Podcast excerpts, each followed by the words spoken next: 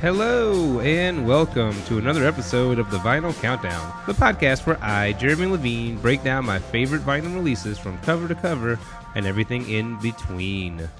On this week's special episode, super excited to share with everybody finally the interview that I did with Conor Murphy, lead singer of Foxing. Uh, really, really appreciate him coming on. He was super fun to talk to. Um, you know, we kind of just talked about everything from the beginnings of Foxing to all the albums and touring and just some fun anecdotes on, along the way. And um, yeah, really excited for y'all to hear that. I just wanted to go through a very corner real quick with everyone. Um, so we, we since we kind of talked about all three of the albums, I guess I just want to talk about the three records that I have right now.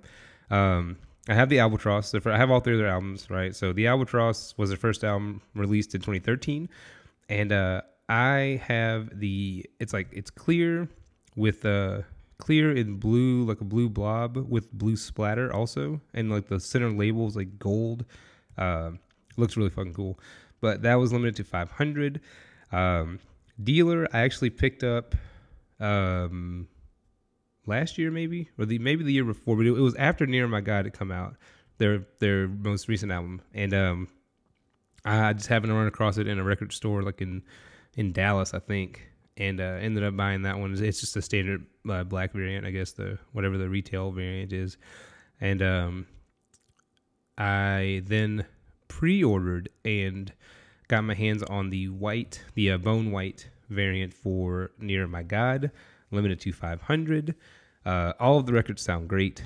Um, I will say the Albatross. I don't know if it's just the pressing or because I've listened to the album via like MP3 and just whatever else. And it always sounds fine, but the vinyl I have doesn't sound quite as good as I would think it should.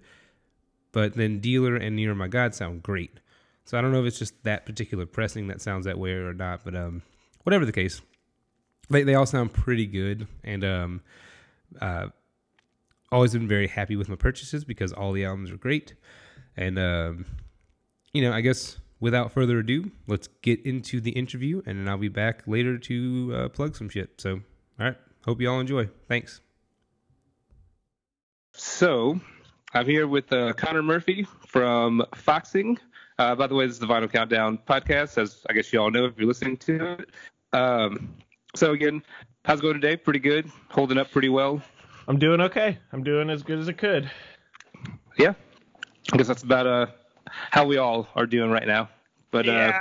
uh I gotta say, uh, I like your shirt, by the way. Oh, thank you. That's uh you're welcome. That's uh home for the best here. As you know, I, I don't want to go too far. I, I don't want to go political, but just just you know, Biden's a nightmare, and it's like it sucks. But anyway. Uh, uh, for reference, obviously, because it's an audio medium, I, I'm wearing a Bernie Sanders shirt, but that's what that, that's what he's referring to here. yeah. I finally got my I finally got my Sanders shirt like probably three months after I ordered it. After all of the uh, after all of the oh, really? campaigning was done, yeah. Which you know they had a lot going on, and I didn't want to bother them about like where's my shirt or anything. Yeah, it's like, hey, we're trying to change America. Where's my goddamn shirt? Exactly. I'm just gonna start screaming at him. Shit. Shit. Well, let's see. Let's kind of, um, I guess let's start from the beginning here, right? Uh, so with foxing and the early days of foxing, what was the uh, the local scene like in, in St. Louis? Like, were were you guys kind of like the the standalone? I guess I don't even know what to really categorize you as, but the quote unquote emo band, or was it kind of a a movement with a lot of other local bands? Um, so I mean, of course, there it was a, a movement of local bands um, that we were, you know, our our friends uh, and I don't know, just really great. There's always been really amazing, great music in St. Louis. There still is. I mean, now more than ever, I think our music scene is just full of like some of the best bands that have existed in the city. Um, one thing that tends to happen in St. Louis is just because of the geography, because we're so far from major cities. We're far from Chicago, we're far from Kansas City, we're far from Nashville. You know, those are all like kind of the the closest places to us. Um, but because they're hours and hours away, it's really hard for St. Louis bands to tour. Um, Hmm. And what usually ends up happening is because it's so hard to make that happen, we we all tend to just stay here. And uh, really early in Foxing's career, I think a thing that really like differentiated us from everyone was that we committed to uh, we're gonna go on tour. Like no question, that is just what we're gonna do. Um, and a huge thing that we did with that was um, we set up a DIY spot in St. Louis and uh, started hosting bands at that spot, putting shows together where either we played or we picked one of those great St. Louis bands to play it. Uh, but then more than that, we also gave them a place to crash, um, like stay with us, and made them food. You know, got them beer and weed and whatever they were looking for, and uh, really made it like a comfort. Tried to make it as comfortable as we possibly could for the bands from out of town to like stay there. And Yeah. it was a two part thing. One is like ethically speaking, you know, you got to do that for these bands, for these smaller bands, because it's like you Yeah. know, none of these tours are major label funded or anything. Like all these bands are grinding, and they're also making a type of music that is not like radio accessible. It's really like DIY music that's truly like I don't know. They're trying to innovate and they're trying to do something new. Uh, and it's really hard to like break that and like make a bunch of money doing it. So because of that, they're stuck on couches and on floors and stuff. So we try to make it so that you know like nobody has to sleep on a floor. We try to do it with cots and couches and extra you know bed space and stuff. And um, the second part of it was also when it came time for us to actually go and tour, uh, we would hit up those same people and say like, "Hey, do you know anyone that can like put a show together for us in Milwaukee or in Houston or you know wherever?" Um, and it was awesome because you know there's there's always like these great networks of DIY bands, you know, Facebook groups or whatever, Yeah. collectives, labels, all that kind of stuff. But um, more than that, just the act of hosting a band, doing, you know, making it as comfortable as you can for them, and then when you go to them, they do it for you. It's as simple as that, you know, and it always Yeah. has been. And that's all it really needs to be. I think collectives and you know Facebook groups and all that kind of stuff is are, are great tools to accomplish that. But more than anything, just like the act of like I'm gonna help you out when you come to town anytime because you're my friend and because I'm your friend. Uh, hopefully you help me out, and if not, that's cool too. You know, sometimes it's it's just like a give and no kind of take, and that's that's totally cool too. It's it's more Yeah. about ethical, like you know, trying to help a fellow musician out.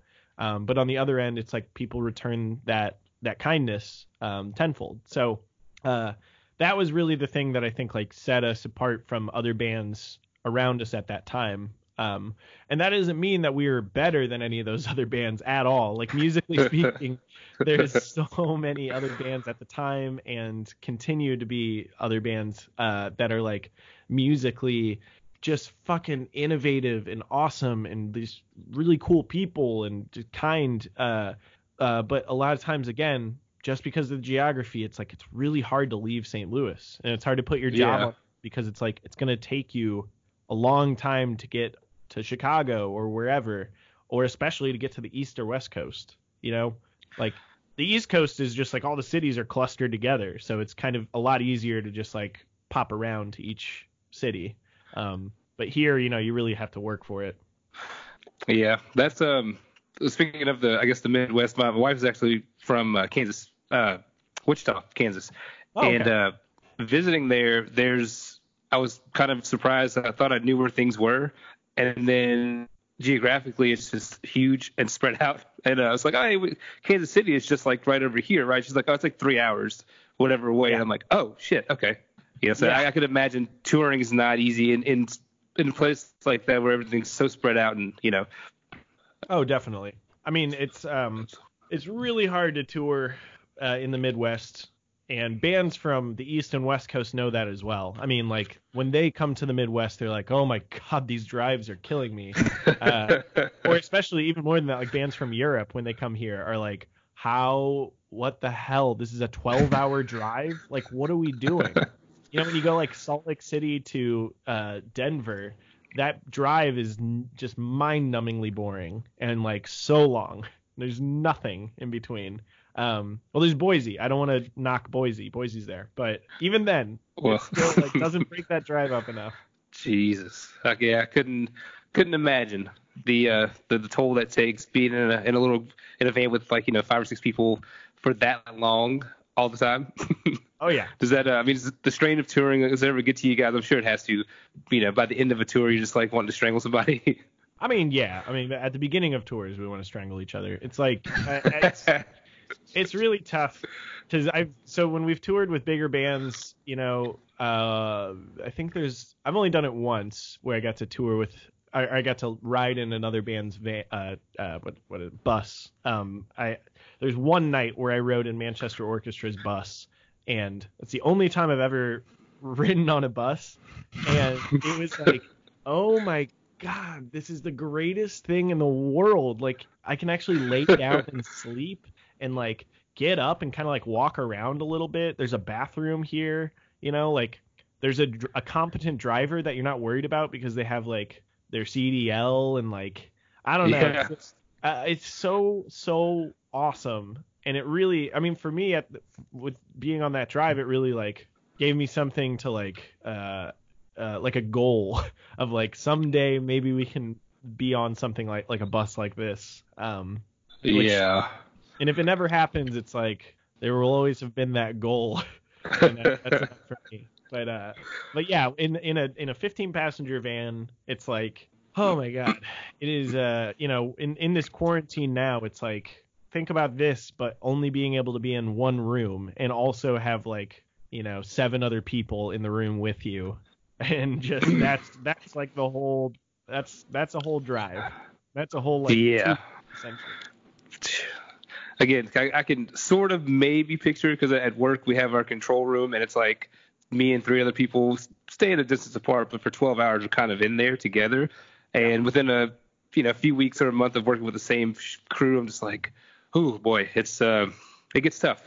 But Well, that's more than anything, just like when you live with someone, it's like you immediately start learning who's who snores and you know, who stir crazy really fast or you know whatever. Like you you immediately figure out uh, your differences in opinion about whatever politics or otherwise. You you think that you're both like you think you're all like liberal people, and then you start whatever. like, you know, not that not that in Foxing we have differences of uh, political opinions, but it, it more than that, it's just kind of like I don't know, even like movie taste or something. You start getting in arguments and you it's horrible. But but we do it because we love it and uh, and we all love it. So we always got to keep that in mind. Like this is all this is all for because this is you know our chosen career path and and we love this thing. You know. Yeah. So, so okay, I, I wanted to ask you too. So speaking of like the early days and everything and recording, the uh, the first time I saw you guys was back in 2014 with uh, brand new, and uh, I didn't know who you were. Kind of just, I was brand new, I guess, and then well, I think uh, there's somebody else that opened too. That, Nimble Z I, I don't remember. You guys really stood out, and okay, that's right, yeah. And I remember, uh, I think um, Inuit, you, you guys were starting there, and you were playing, and then you broke the trumpet out, the entire crowd was like, like kind of a, a collective gasp, like a holy shit, what's that for? And then, uh, so I was wondering, like, was that always something you're like, we got to put this in here in some way or another? We gotta, we gotta have the trumpet, or Not like how did that come about? it was like uh so Eric and I were in a band together when I was like 12 years old and Eric was 13 um we were in a band together for for many years and just a local band you know high school kind of whatever and um uh I played in in grade school since I was like 8 years old I've played trumpet and French horn and uh we always kind of okay. um, we always looked up to these bands like you know Beirut or Broken Social Scene or Sufjan Stevens. You know, we looked up to these bands who incorporated like uh, orchestration into their rock music, and um, Yeah. And so we we really wanted to do that same kind of thing and because we didn't understand how to record and because we didn't have the resources to bring in like uh i don't know other musicians like violin players or cello players or anything um we relied on just like me to play the trumpet uh, and the French horn. I played some French horn in in uh, that that first band, and um, and so when it came time to do this foxing stuff, uh, I it was kind of this natural thing of like doing the same thing of like, well, we want to put in like orchestral instruments here. So when we were recording, it's like, you know, obviously I'm I'm recording in trumpet parts, and then when we were playing things live, it was natural to be like, well, and then I'll, you know, this part I'm not singing, so I'll play trumpet on it. And so Yeah. that's kind of like the go-to thing of like in foxing songs for live purposes anytime i'm not singing i'm usually playing trumpet or another instrument.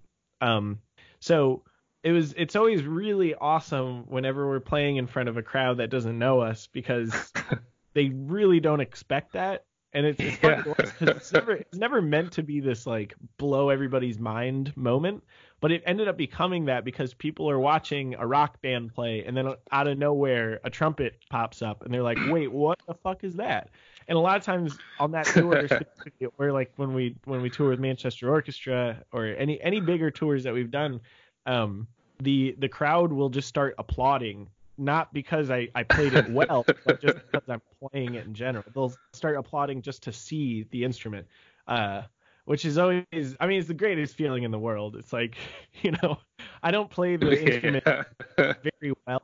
Uh, I'm not playing in, in tune all the time, but uh, just to, to feel that reception from the crowd is like, I don't know. It just it feels it really really great.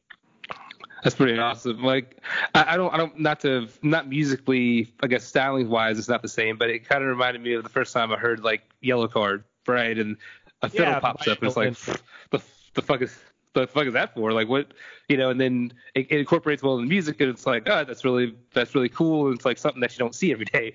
But uh, you know, similar to that, although you know, sonically not the same, but yeah, same I, I guess idea. Yeah, it's definitely an, an accidental gimmick. well, it's worked out well so far, I believe. It's um, but uh, so okay. So speaking of okay, so kind of moving into the albatross, that was you know it came out when what December of 2013, right? Like, and then uh, I think I might have I think I saw you guys in 2014. So uh, you know, I guess that was the only album that was out, the only thing you guys were playing from. Uh, but now being three albums in, I know there's certain songs. Are there, are there certain songs like like Rory, for example? I think I've read that that's sort of you kind of distance yourself from that one, or you'll still play it live, or how, does how does that work? Like to decide which songs to kind of leave off and which ones to kind of pull back from the the back catalog. Well, it's funny because anytime you write, anytime I write, I I you know, I'll speak for myself. Uh, anytime I write lyrics um, that are very personal and from uh, a moment, I usually, uh, it, it's usually a toss up between am I going to believe this for you know the rest of our career? Am I going to really feel this way forever, or are my uh I don't know. Am I gonna mature and kind of develop beyond it? And that goes for the actual lyrics, like uh, you know, like the the poetry of it all. Like what the word choice was the word choice good, or was the message good? Whatever it is. And with a song like Rory, it's like I feel like what people took from that song was a very like um a very uh negative unrequited love message which wasn't really the intention. My intention with that song was always kind of this desperate, this this kind of cry of desperation of like, you know, um, unrequited love. Like it, it comes from a place of like a, a personal relationship that was very, uh, it was very complicated. It was a very complicated relationship that uh, that I couldn't describe, you know, properly in in one song. And like, and it wasn't like I don't know. It, it's just this thing of when you try to boil everything down to like one song, your word choice is so important. And I feel like in retrospect, that song uh, didn't capture the moment properly. You know, like it didn't uh, it didn't like do what I wanted it to do. And the reason I feel that is because of the way people respond to it uh, overall. Yeah. Like a lot of people are like, I had like this, you know, whatever, a horrible ex, and I'm like, oh, that wasn't the point. Uh, you know, the the point was really more of like an inward look, like, you know, who am I and what am I doing wrong? You know, like why Yeah. doesn't why is this love not returned? Be- like, because what am I doing? And a lot of people look at it as more like this other person sucks, and like they don't, you know, I I deserve their love or something. And like I, I guess Yeah. the main thing though is that we do still play that song. We play it almost every show. And the reason why is because uh, at the end of the day, whatever your reason is for liking it, so many people still really like that song and really connect to it. And um and it's not it's just a matter of like if we didn't have to play it, if it wasn't a popular song, if people didn't really like, you know, get a ticket to our show expecting to hear it, uh, we wouldn't play it. But because so many people do, it kind of feels like, well, we we owe it to you to do that because you know if we just say like, no, we don't like this song anymore, then like, uh, I don't know, it, it feels like, like we've uh, we've we haven't given the best show that we could to to the people that buy tickets to our shows. So that's why we play Yeah. it. and we give it I our all. gotcha. You know, I we, mean, that's- we for try as me, I mean, I was- to make it work. Sorry, what are you saying? Oh yeah. No, no, you're good, man. I was just saying, like for for me, like that reading that port, like that side of it to say, like, oh, this this song is bad because of whatever reason people have. Uh, for me personally, it came out at a time where things I was kind of in that situation too. So it was like I was going through a divorce. And it was like, yep, that song gets me. I, I'm all I'm on board for it. So when I heard like the kind of read the negative things about it, I was like, never I never crossed my mind that that it was about anything else other than what you said. You know what I mean? But uh, Well, I think that's the Yeah. beautiful thing about music in general is that people attach their own meaning to everything. And so a lot of times I feel like um, people attach a negative meaning to something when they've dealt with a negative kind of mindset on their relationship and vice versa. You know, like um, when people uh, like again to me it was always kind of this therapeutic process of writing where it was kind of again like looking at myself and like you know what what did what did I really do to like not uh I don't know to like mess this up or something and it was never Yeah. supposed to be a thing of like fuck you for not loving me you know like um and again it's like you're trying to uh describe like a very complex relationship with somebody in the span of like 3 minutes uh and That's Uh, nearly impossible. when you do that well yeah of course and like when you do that uh it's just like a toss up like is it gonna work or not and in this case like i looking back on it i just feel like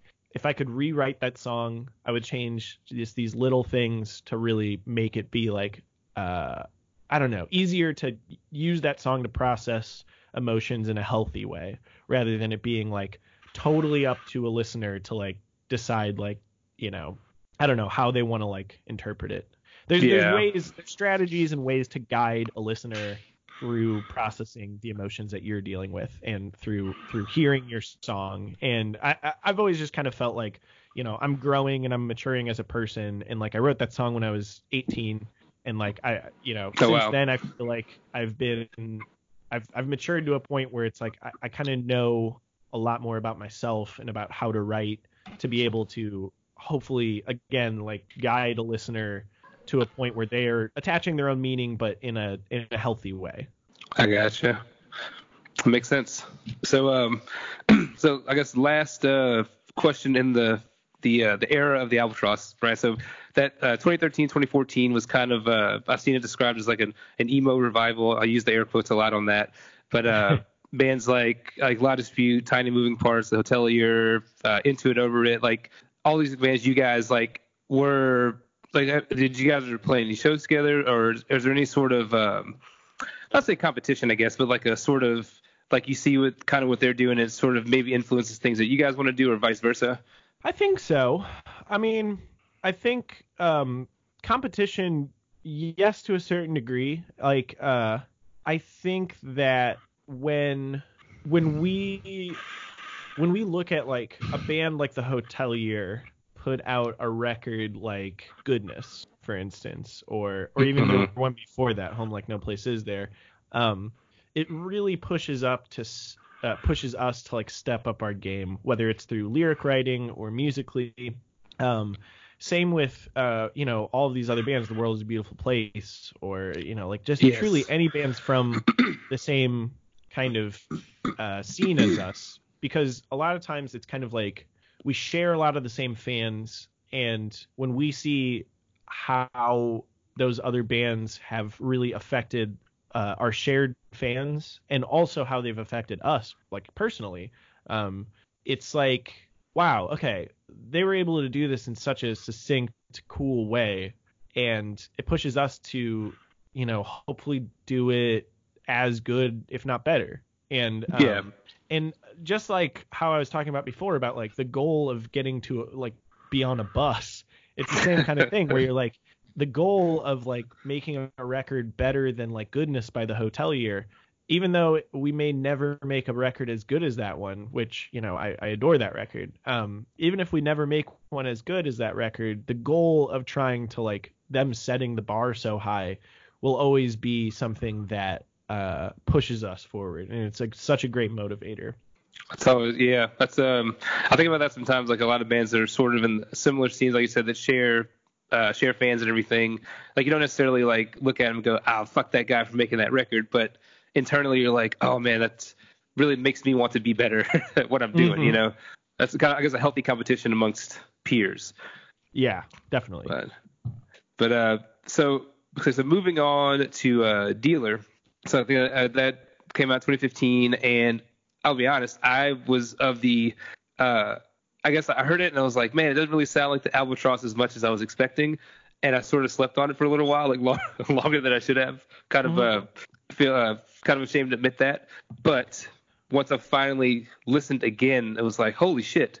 Okay, this, this record's great, but uh, I'm wondering like, so was it I guess a conscious decision to musically move to the point where you did, uh, where you guys did, or was it kind of just just like I said, just growing up, we kind of just came about organically? So it was the albatross was made in such chaos. It was, you know, as far as writing went, um, we had no process. We were just kind of guessing at everything we were doing. It was a lot of like part A, part B, C, D, E, F, G, like just kind of, you know, um, we're just guessing at what we're doing. And um, I think a lot of Yeah. cool things came from that, but you really can't repeat that process in a healthy way. Like when you have no idea what you're doing, first off, that record took so long to make because I mean we were all in school and it was like sporadic, like you know recording schedule of like you know once every whatever few weeks we were recording something and recording at several different studios because we just didn't have money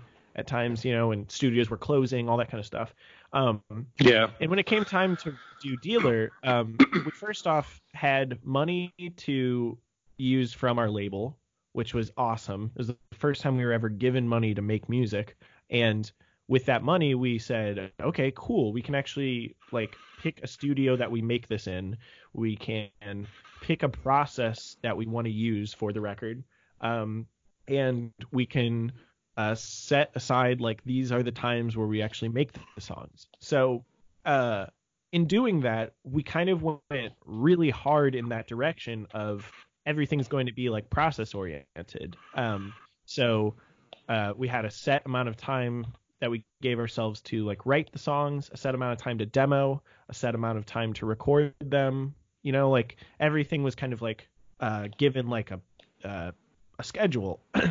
so uh, in doing that, and then also we were like, and we we also want to be process oriented about like verses and choruses. Like we actually want to make these songs make sense and be Yeah. like not this thing where we're just guessing at like next next part next part next part next part um so in doing that i we all kind of felt like we really um i love that album and I, i'm proud of us for making it but one thing about the album was that were so strict with ourselves about rules and scheduling that uh by the end of it we felt like we could have done so much more if we would have just been like more relaxed about how we did it um if we would Yeah. have allowed ourselves to really like reflect on things rather than just like write and write and write like you know this is when we do this this is when we do that uh so i mean really that's what influenced us to write the way we did on near my god which was by far the healthiest process of the three albums um, and what influenced us for how we're writing this record right now I was, actually going to say uh, that was going to be my next question, kind of same question, but for Near My God, because with that one, you can kind of you can still see the progression from album to album, and once you get there, it's like my first time hearing that just blew my mind. You know, like it was there's so many different things. It's so layered and long. It's just like uh, it really comes through on the record that it seems like there was a lot. You know, there's still structure, but it was still just a lot of things kind of getting thrown in there, but thrown in very well. You know. Yeah, well, the Near My God was like so. Dealer, I felt like was a reaction to how we wrote the Albatross, and Near My God was essentially our like our example of learning from both of those albums and what we loved about mm-hmm. both of them and what we didn't love about both of them. So it was balancing kind of the chaos of uh, the Albatross, like the the chaos of, of like no schedules, uh, writing like kind of as we're like feeling it, and um, but also having these rules. You know, it's the balance between having rules and schedules and limitations and balancing that with the willingness to break those same rules. Uh, and I'm so that is it's the proudest I've ever been of anything that I've I've worked on is near my God. Um, and really set the stage for for what we're working on now, which is you know furthering that maturity and furthering that uh, process of like we know how we work best. We know you know how like when we give ourselves structure and the ability to say like this is how uh this is how our schedule works best and not giving ourselves like deadlines. We don't we don't say like it's got to be done by this month or yeah. anything like that. Um, and then also Eric uh, being our producer um, is is one of the most important things. We have a studio in St. Louis that we did for Near My God and for this one where we essentially just uh, we're able to go in and write as we record. So we're writing and recording in tandem. Um, whereas on the other two albums, we were kind of like, you know, writing in a basement and then recording in a studio, and like, you know, it, it's it's really hard to do that. Uh, and that's, I mean, that's how most bands work. But for us, we realized the best way we can do this because uh, we all have, you know, kind of audio bra- backgrounds. Um, we know how to run a studio, so yeah. we're able to you know, our studio is pretty. It's pretty. Um, I don't know. It's it's very a, a DIY studio, but it, it's run with a lot of love and a lot of experience, where we're able to say, you know, here's the song I just made. Uh, let's record it in. You know, let's see how it sounds when we all like kind of record our parts in and write and change our parts and add these other layers of like samples or uh, synthesizers or you know bring in some string musicians or bagpipe yeah. players, whatever. You know, like it's a fun a fun way to do it, and it also just kind of is the uh, the best way to make the songs as big and important as they need to be. You know. Yeah. That um speaking of bagpipes, that that's pretty awesome. The the inclusion of that on the record was um something that I was not expecting. Again, like the horns, you know, that's just like, huh, okay. Well, We're that's that's truly, I think, a huge example. And I mean, there's a million other things that we did that with, but it's a huge example of just being able to be free and experiment with these different things that just pop in your head because you're in your own studio, you're not on a schedule, so you're able to say like, hey, what if today we bring in a bagpipe player? You know, like, um, you know, and, and it's the same thing with like, uh, okay, so there's, you know, we have this piano part. What if we try it out on like, uh, uh, like on like take the chord and assign it to uh, a string quartet? You know, like you're able to really do those things. You're able to try out all this stuff until it sounds exactly the way you want it because, um, you know, you have the the freedom to do that. Yeah, yeah. So I was thinking of, uh, uh, we were talking about other bands like the bigger bands that you toured with. I know in 2018 you guys toured with a, or was it I guess 2019 with a uh, Coheed and Cambria. Yes. Yes. Which uh, I, I went to that sh- the show in Houston and uh, just to like you Foxing is one is one of my favorite bands, pretty much all time. Like they, yeah, you guys have, uh, you know, risen to that status for me, which is pretty great. And Coheed has been one of my favorite bands since like the early 2000s, I guess. So to have you guys on the same ticket was like holy shit for me. It was like a dream lineup. But um, I noticed like there's a a pretty it's a pretty funny like split in the crowd where it's like you know you can look at the people and say oh they're here for Coheed or they're here for Foxing kind of and Right. uh the only the Coheed only people was funny to watch them because they were looking and like they didn't really know what to make of it but the but like the end of the set they all seemed to be super into it and it was like okay that's cool. We got there's more new fans coming in. You know what I mean? Like did, did you guys see that throughout the tour? Is that something that was kind of Yeah, definitely. I mean, the you know, it's interesting because we, every tour that we book, every support tour, I should say, that we book, where um, a band like Coheed and Cambria or Circa Survive or Manchester Orchestra, whoever it is, whenever they ask us to go on the tour, we always have a conversation between ourselves saying, are their fans gonna give a shit about us? Are they gonna like us or are they gonna hate us? Like, you know, and every time we're always so worried about that beforehand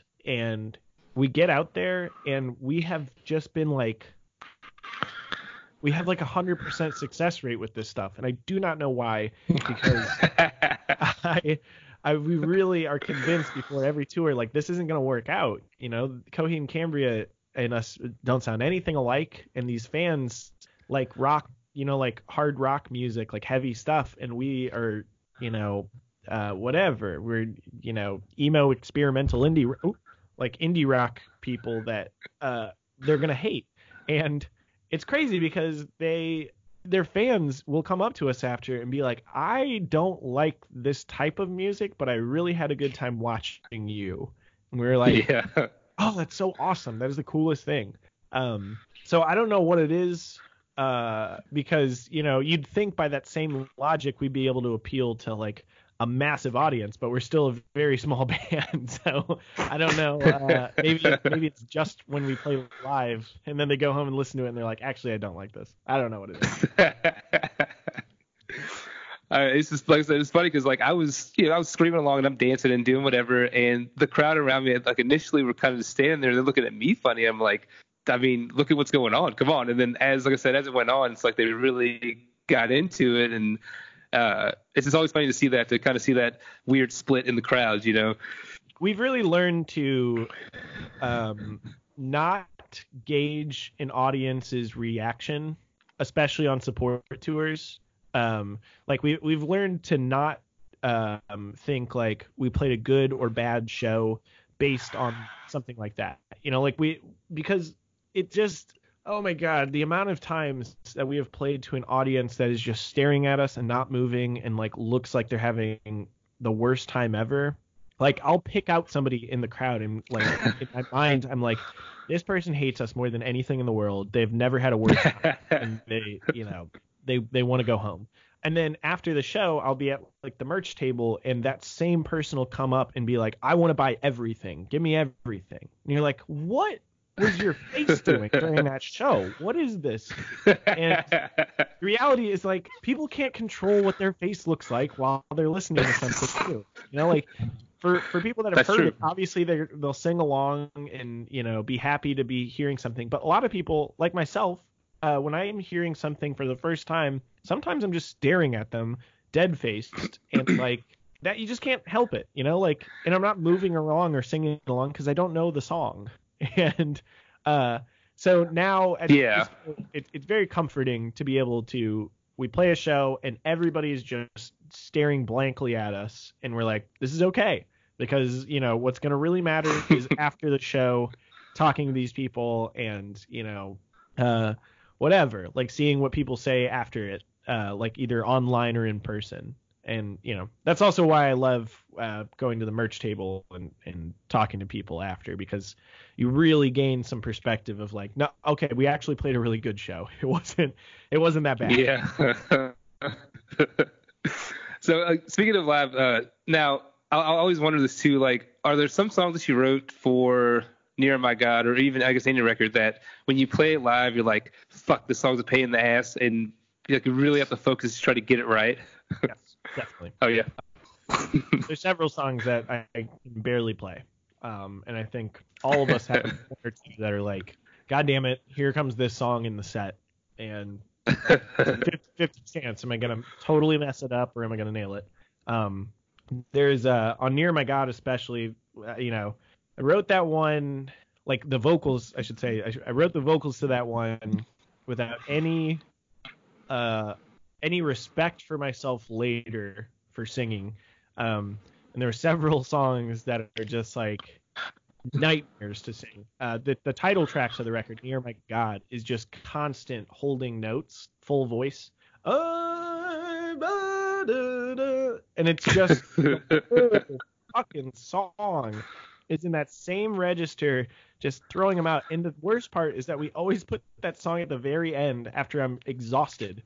So in the beginning of uh, touring on that record, all of these songs, I would like, I- you know, I'm running around the stage and like trying to be energetic and trying to put on a good show, but they're, yeah, but like they're, uh, uh, I don't have the lung capacity to actually make it be good. It's like I'm just, I'm exhausted by the time I get to the second verse of it. Just, I don't know, it's tough. I can imagine. I know. Uh, I was really excited to see uh, Gameshark live the first time. Like, was I saw you live after Near My God came out, and that one it came it came across flawlessly. But I know that that song is like it's tough. That one, that one's hard for me, but who it's especially just so painful for is uh, Brett, who plays bass, and and John, our drummer. Um, it's really funny to Yeah. look at them while we're playing because they're fa- they're just wincing and you know John is just like screaming into the air because it's just it's just the hardest thing to just keep doing it the whole set. They're they're the most fun people to look at Yeah, uh, in that song because they they look like they are uh, being like electrocuted or something. it's like yeah, it's just from start to finish. I, I, I guess especially for them, it's just nonstop. It's just a relentless song, and listening to it, it's just like God damn. It's like it's it's tiring listening to it. I can only imagine playing it. Like it's just it's just crazy. It's a crazy song. Yeah. But uh, okay, so I was gonna say, so now moving into, I guess, uh, the releases of all the records and everything. Uh, being this is a, I guess, a vinyl centric podcast, it's kind of what I do every week and everything. Um, I was curious. So I know that Albatross had a ton of pressings, a lot of different variants, a lot of different colors and that kind of stuff. And uh, Dealer and um, Near My God kind of the same way. Is that something that you guys actually have input on, or is that more the label saying like, "Hey, we're gonna release this or that," and you know, what do you guys think, or how, how does that usually work? You mean in terms of the artwork? Uh, the, like the the artwork and the um like the colors of the records, that kind of thing, like Oh. the different variants that come out and So artwork, um, you know, obviously we have the uh, total control over what what all the art is and everything. Um, yeah, the actual the actual pressings, like what color everything is, um, we always have control over that. You know, based on a selection of like a, a color palette of like here's the choices you have. Um, and we always try to keep it in some way in a theme where it um, we're using colors from the actual artwork. That's always the Okay. idea. Um, so that's just our rule is just kind of like using a palette from the artwork. So like uh, on Dealer, for instance, there was a lot of like gold and green. Um, Albatross, there's a lot of like uh, we use like you know off white, like bone white color and like blue. Uh, you know some some dark greens. Um, Near My God is a lot of like black and uh, red and uh, I don't know like yellow for the font. So it's like that's what you usually want to do. Uh, for that's what we usually want to do is like stick with this color palette. Um, and then eventually, when you hopefully get enough pressings, uh, you run out of that palette, and then you just start like for us, we just start wanting to include like really cool ones. So um, you know, yeah, whatever it is, like clear, a clear vinyl, you know, that might not be in the palette, but it's like this would be a cool thing to be able to look at, you know, or like the splatter colors, Yeah. that kind of thing. So we have control over that. Um, but really we try to like, uh, we try to do it based on what the album artwork is. I gotcha. And uh, I want to ask that because uh, I've talked to other people before, and I guess in, in their respective situations, they're like, "No, it's the label. We don't even know." Like, uh, I spoke to somebody before, and they said that there was a repressing coming out. They're like, "Holy shit, we didn't even know about it." it's like, ah, well, I guess that, there goes that question. yeah sometimes uh sometimes we so we have like a slack channel that we all talk in and uh there's a million emails that we're we're talking about you know all right, we got a another pressing coming up. What color are we gonna do it? And most of the time, it's kind of just whoever jumps in first. So sometimes I have no idea what color it's gonna be, but because we kind of have this thing of like it's going to be from the palette if we can, and then beyond that, Mhm. it's gonna be just like whatever cool thing that we can do. Um, it makes it easy on us because not all of us have to come to a consensus. It's kind of just like first person to jump in says like gold. You're like, okay, cool. You know, gold gold with like uh, bone white splatter Yeah. or something like that. You know, like it, it makes it really easy for us. Um, and luckily we have a label that is just like Triple Crown. Our label is just absolutely the most supportive people in the world. They will just Yeah. uh, do anything that we suggest or or request. So That's always good. So the, the audio kind of lagged for a second there. I was trying to wait for it to catch up. oh yeah, we- we're definitely. but uh, yeah. so the uh, I want to ask, so follow up to that, like, so you guys like big big vinyl fans, or just like physical media fans at all, or is that something that you know, that something you guys like to partake in? Yeah. So um, I think all of us uh, are definitely collectors to a certain degree. Um, John probably the most because John uh, has uh, is. I mean, I don't know when the last time he did it was. Probably like a year ago. But he's really great at uh, you know DJing, like um, spinning vinyl, and uh, so he's got a great collection. Um, I've got my collection in the other room, and uh, mine mine could use work because I don't really go out to like uh, find things as much as when I see things, I'll grab them, especially from bands that we go on tour with. I love to get, you know, uh, whatever bands that we're on tour with, like get their records because, you know, it means something to me. It's like a connection with those bands. Uh, Yeah. but yeah, outside of that, it's it's really um I love the physical medium. I you know, it's cool that we stream everything these days, but it's just I do really really love uh buying records and also when people buy our records. It's so much cooler than, you know, just like uh digital downloads or streaming or anything like that. It's so awesome to hand somebody a record or like sign it or whatever. Yeah. Especially because we put um.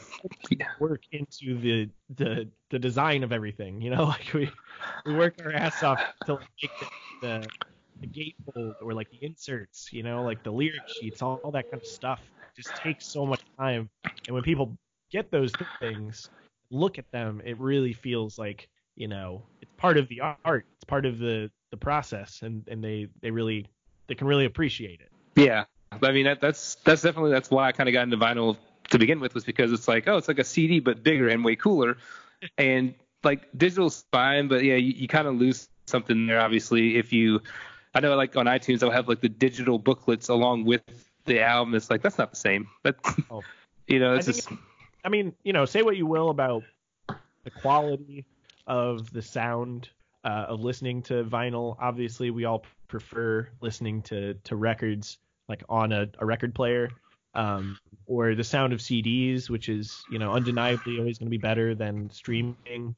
Uh, but Yeah. all of that aside, it's the idea of really holding this piece of music because you know music is such a you know an abstract thing, and being able to uh, condense it into like this physical form is the most cool thing about it. It's like you know you really have this piece of music that you, you have in your hands and this piece of art that the that the musician has made for you, and uh, you're able to really like I don't know you put it up on your wall or you know put it in your record collection and it becomes like a part of your physical library of music. It's it's awesome. I love that.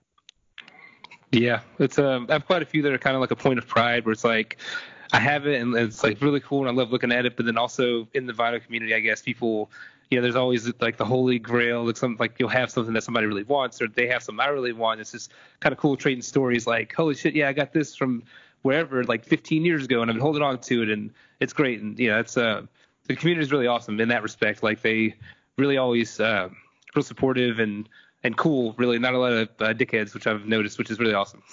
Yeah, I love I love my like test presses of our records. It's one thing that I always I look at and I'm like, ah, it's so cool. Like they're messed up or something, you know? Like it's just like, uh, those are always awesome. Yeah, the uh, oh, the I've seen people post test pressings before, and like some of them they go for a pretty you know pretty high amount, and like I've never gotten my hands on on any test pressings of anything yet, but that's like um that's not like the the overall everybody kind of agrees like that's the holy shit if you got one of those like Yeah. that's And that's, that's why cool. I feel like I would I would never want to sell mine unless it was like you know for a good, good cause like for a charity or something because my my test press Oh, yeah. it's kind of like especially test presses for our early records like our EPs or uh first or for the Albatross it's like this thing was like the first time I ever saw our music or ever heard our music on an actual record you know it's so cool it's like I don't know. It's the greatest feeling in the world to like hold your own music in your hands. That's pretty awesome, man. Uh, so okay, last thing. Speaking of records, I have two more questions. One, Desert Island Records. You pick three. You got three albums to take with you for all time. What are you bringing along? All right, and these are like the vinyl, right? Just Like I'm bringing, I'm bringing Sure. along. Okay. Well, okay. So Happiness Project by Charles Spearin. Uh, that's my favorite record that I own. Um, it is incredible. You should look it up if you've never heard of it. Uh, it will blow your mind. It's essentially Charles Spearin from Broken Social Scene and Do Make Say Think, uh, interviewing his neighbors about what love means to them, and then he scores music to the inflections of that person's voice. So it's like a saxophone playing along to the person talking, or uh, you know, a piano playing to. It's so cool. It's incredible, and it will really, especially now in a quarantine, it's like, man, it's worth listening to because it'll make you cry. Um, the next I'll one definitely check be- that out. yeah. Uh, the next one I feel like would be Talk by Sigur Rós. Um, that is uh, hands down my favorite Rós record. I think they like everything they make is amazing, but that one was the first one I heard from them, and it still just like floors me every time I listen to it. I can go to sleep to it, I can cry to it, I can drive to it, you know. I can be on a desert island listening to it. Um, and I think hmm, you said three, right? yes. I know, big think- big decision. Okay, I think I would go with um, a Silver Mount Zion. Uh, the album is called uh, "He Has Left Us, but Shafts of Light Still Grace." Some wait, what is it? He has left us, but shafts of light sometimes grace the corners of our rooms. I think that's the full name. Usually shortened to "He Has Left Us." Are you familiar with that record? Gotcha. No, I'm not actually.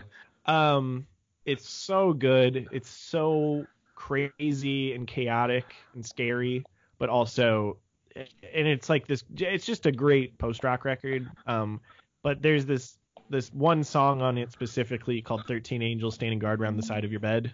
Uh, again, everything is an extremely long song name in this fucking album, but uh, uh, that that song has always just been like one of my all-time favorite meditation songs and my my mom loves that song it's like it's it's truly like uh it's one of the most emotional instrumental songs that I've ever heard if not the most inst- uh, emotional songs um and yeah I think those I feel like those three records would really get me through Desert Island kind of being a you know, quarantine, I guess. If you, I guess you by yourself, so it's, you know, you have a lot of time to really think and be introspective with them. yeah yeah Excuse me. Sorry. So, um, I guess uh, speaking of quarantine, so what's the first thing you're doing when you're when you're out? you finally get get free. Uh, I'm gonna go get a drink, definitely. Um, Yep. I'm gonna get. I mean, definitely. I am missing our studio so much. I want to get in there really bad and start recording again. Uh, we're all trying to record Yeah. at home, and we all have you know our little setups in our own homes, but it's just it is really like it's killing me to not be working on our record right now because our record is coming along really well and I'm really excited about it and I'm super into it. Proud of it.